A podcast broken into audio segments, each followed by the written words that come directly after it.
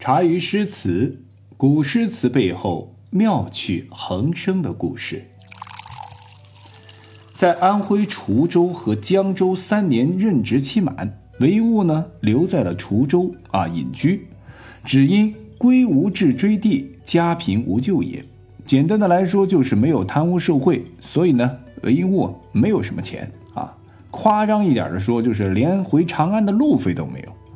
直到公元七百八十八年秋天啊，这个韦应物接到了大唐 H R 的调令啊，前往苏州任苏州刺史，也算是咱们朝廷的三品大员了。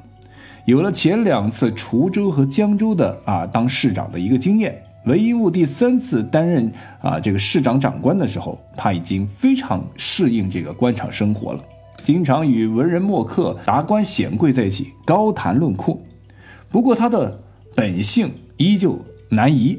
不贪，不行贿，不欺压百姓，以至于在上有天堂下有苏杭的福地当父母官，他依旧是两袖清风。不过呢啊，这个正直的官员韦应物呢，在苏州啊，除了留下了很好的政绩以外，还是留下了两首名篇的诗篇啊。第一首呢叫做秋夜即秋二十二员外，怀君属秋夜，散步咏凉天，空山松子落，幽人应未眠。这是一篇五言绝句，这首诗一向为诗家啊所推崇。明朝学者胡应麟啊，在这个诗叟当中呢是说到：中唐五言绝，苏州最古，可记王梦。清代文学家沈德潜在这个说诗醉语当中呢是说到：五言绝句，幼臣之自然，太白之高妙，苏州之古淡，并入画境。这里边提到的苏州就是指的韦应物啊。前面我们也说了，古人呢很喜欢用一个地名来代表一个人，比如刘长卿呢当过随州的市长啊，他就叫刘随州啊，一个意思啊。上面这首秋夜即秋二十二员外呢，是韦应物的五绝代表作之一，它给予了读者艺术享受。首先就是这一古雅闲淡的风格美，可谓是清幽不减摩诘，皆五绝中正之正法掩藏也啊。它不以强烈的语言打动读者，只是从容下笔，淡淡琢磨而语浅情深，言简意长，使人感到韵味悠久啊，玩意不尽。如果就构思和写法而言，这首诗呢还另有其值得啊拎出来的地方。它是一首怀人诗，前半部分写韦应物自己及怀念友人之人，后半部分呢写正在灵平山学道的邱丹及韦应物所怀念的友人。首句怀君属秋夜，点明了季节是秋天，时间是夜晚，而这秋夜之景和怀君之情正是彼此衬映的。次句散步咏凉天，承接自然，全部着力而紧扣上句啊。散步是与怀君相照应的，凉天与秋夜是相结合的。这两句都是写实，写出了韦应物因怀人而在凉秋之夜徘徊沉吟的情景。那么接下来，韦应物不顺情书写就景描述，而把诗思飞驰到了远方，在三四两句当中想象所怀念之人在此时彼地的情况。而这三四两句啊，又是紧扣一二两句的啊。你看一下第三句山空松子落，这个感觉是什么？继承了前面的秋夜和凉天，是从眼前的凉秋之夜推想临平山中今夜的秋色，对吧？到了第四句幽人应未眠，则摇成了怀君散步，是从自己正在怀念远人徘徊不寐推想，哎，就是失眠了嘛啊，推想对方应该也是失眠了所以说这两句是出于想象，既从前面两句所生发，又是啊前面两句诗情的一个升华。从整首诗来看，韦应物运用的写实和虚构相结合的手法，使眼前的景和意中的这个景是同时并列啊。说人话就是自己看到的实景和他想象中的景色啊是同时并入的啊，使这个怀人之人和所怀之人两地相连啊，进而表达了异地相思的一种深情。这首文音误的怀人诗，细想一下，你可以说是采用了现代的电影艺术啊，有时呢是采用了这个谍影手法来处理回忆和遥想的镜头，有时呢是在这个银幕上啊，是印出两个或两个以上的画面，使观众同时看到两个或两个以上的空间和时间里出现不同的场景啊。这首诗运用的手法正是与此相同啊，也可以算是诗中的蒙太奇啊，它使读者在一首诗当中看到了两个的空间，既看到怀人之人，也看到了被怀之人，既看到了文音误身边的景色，又看到他遥想的景色，从而呢是把异地相隔的两个人啊和这个景色并列和相连在一起，说明千里神交啊。故人虽远在天涯，而这个相思呢却近在咫尺。所以我们说文音误到了晚年后啊，笔墨飞扬，底蕴深厚的功底可谓是炉火纯青，大师风范尽显。那在这个时候我们再想想文音误年少时期的模样，是否觉得完全就不是一个样子了，对吧？那个人见人怕鬼见鬼躲的韦见愁，现在居然成为了大家了啊！恐怕如果不是遇见故人，文音误自己都快忘记自己曾经是什么样子了，是吧？很快啊，三年过去了，在苏州任职的啊，这个文音误呢，继承了自己的光荣传统，不贪不受贿不欺压百姓啊，三不，所以呢，依旧是一贫如洗。别说回到故乡长安，连去杭州的盘缠都没有啊，只能和自己的女儿女婿呢啊是住在一起。这里我要顺带提一下文音误的子女们啊，文音误的女婿叫杨林，杨林呢出身是弘农杨氏。和两个哥哥杨平和杨宁先后考中科举，轰动了长安，被称为三杨。三兄弟当中，哥哥杨平的仕途最好，后来做到了京兆营，长安市的市长啊，首都的市长。不仅如此啊，这个杨平啊，还有一个更有名的女婿，这个女婿啊叫做柳宗元啊。文音误的女婿杨林呢，在仕途上虽然没有太大的起色，只做过这个协律郎啊、侍御史。级别不高，但杨家的基因很强大。杨林呢有个儿子，也就是文音误的这个孙子啊，叫做杨敬之。他继承了父辈的这个基因，成年后呢也是科举中第，后来担任了国子祭酒啊，这个就是这个不是喝酒啊，国子祭酒在古代就是教育部的部长啊，大理卿啊，唐朝最高法院的院长。那在这个杨敬之之后出任国子祭酒，也就是这个教育部部长的是另外一个鼎鼎大名的人物，后面我们会邀请他出场，这个人就是韩愈。再说回这个杨敬之啊，杨敬之继承了杨家优秀的基因，又生了两个优秀的儿子，文音误的曾外孙了啊。在杨敬之获任大理少卿，也就是最高法院副院长的当天，正巧赶上两个儿子科举中第，金榜题名，杨氏一家再一次轰动长安啊，被人称为杨家三喜。那当然了，杨氏兄弟呢，不管再怎么风光有出息，那毕竟是小外孙啊，算是杨家的后代了。而文音误的后代里边出了一个更有名的，叫韦庄，鼎鼎大名的花间派词人，五代十国里的前蜀宰相。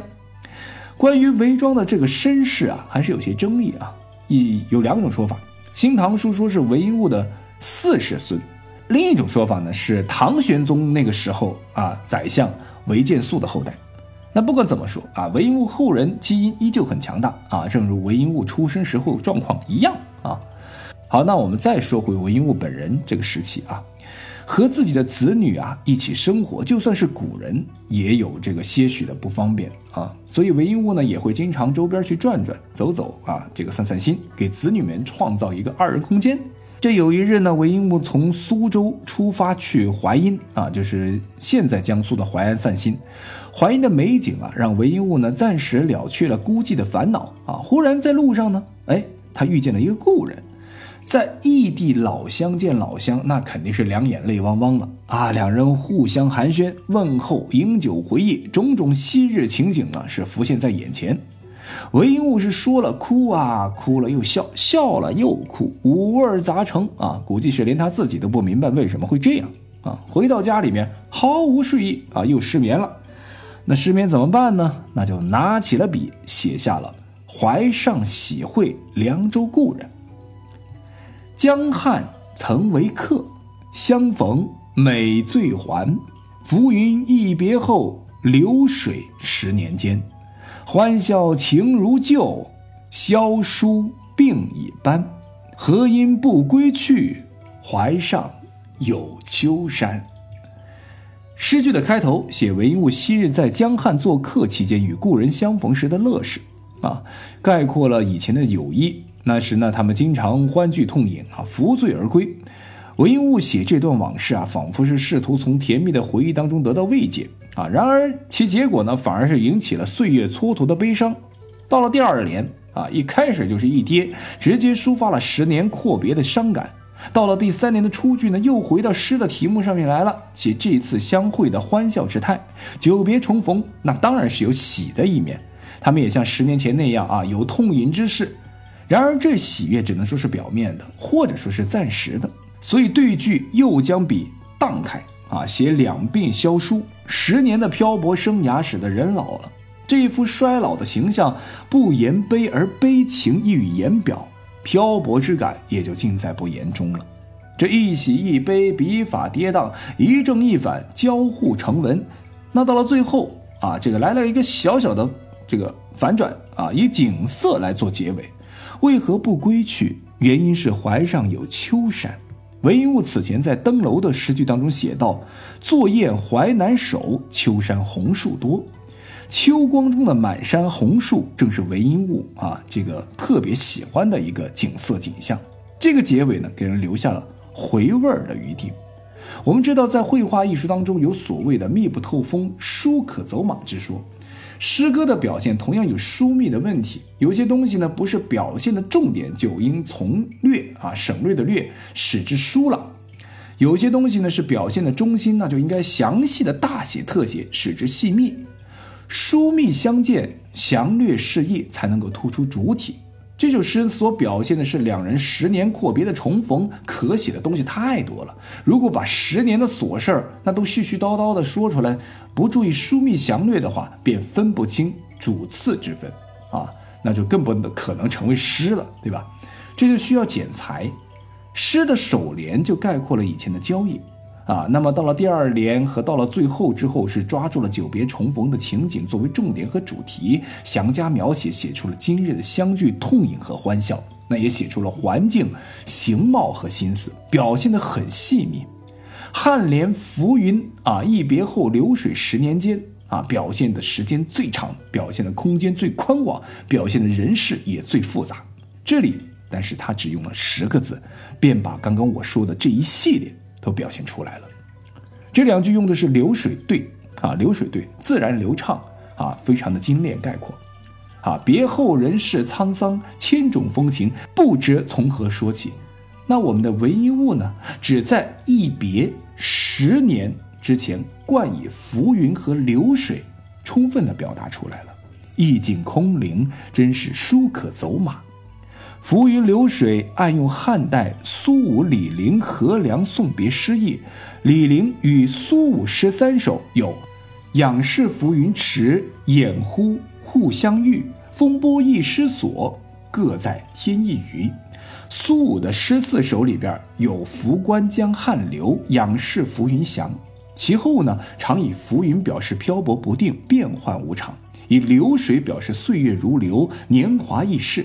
诗中的浮云和流水呢，不是不是这个写实，都是虚拟的景物，借以抒发韦应物的主观感情，表现一别十年的感伤。由此可见，韦应物的剪裁功夫那是相当了得。那从淮阴回到苏州后的韦应物，再也没有接到朝廷的征召和调令了。他很想回自己的老家，也就是长安，但是无奈呢，身体抱恙啊，这个钱也没有多少，所以他晚年只能在苏州度过。那直到病死他乡。纵观韦应物这一生，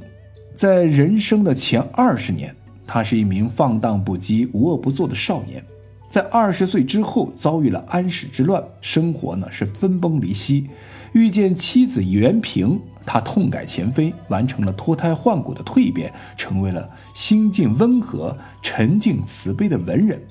同时呢也是两袖清风的一个好官，可以说是凤凰涅槃的一个逆转。但真正让他完成逆袭的还是他写过的那些诗歌，不然没有创下重大功绩和业绩还有政绩的他，怕是早已淹没在寻常的官吏的浩瀚的长海当中了。那相比他作为一个清廉敬业的小官吏，或许呢只有在诗词里边他才是真正的重塑了自己，一个全新的自己。虽然他所遭受的是那些风风雨雨，象征他青春的不堪，也象征了他落魄时的泪与痛。在被动乱时代所抛弃后，他没有自暴自弃，而是带着伤疤走完了人生的一段长路。想必呢他一定是忍受了常人难以想象的落寞，饮尽了那份别人无法体会的孤独，才最终抵达了我有一瓢酒可以慰风尘的心境。毕竟一个人从没有到得到很容易，但是从得到到失去，再勇敢的去面对去争取却是很难的。作为诗人，韦应物呢应该算是山水田园派诗人啊，后人呢习惯呢将他和这个王孟韦柳啊是并称啊，这个王维、孟浩然、柳宗元。那韦应物笔下的山水诗呢啊，景致优美，感受细深啊，这个清新自然而饶有生意，可谓是写景如画，更为后世称许。特别是白居易，完全就是他的小迷弟嘛啊。韦应物呢，在唐朝璀璨的诗歌史上是留下了不可抹杀的一笔，在这一笔当中，他散发出了温厚悲悯之光，也穿越了千年的岁月，让人不禁心头一暖。韦应物当之无愧为盛唐时期最后一位伟大诗人的称号。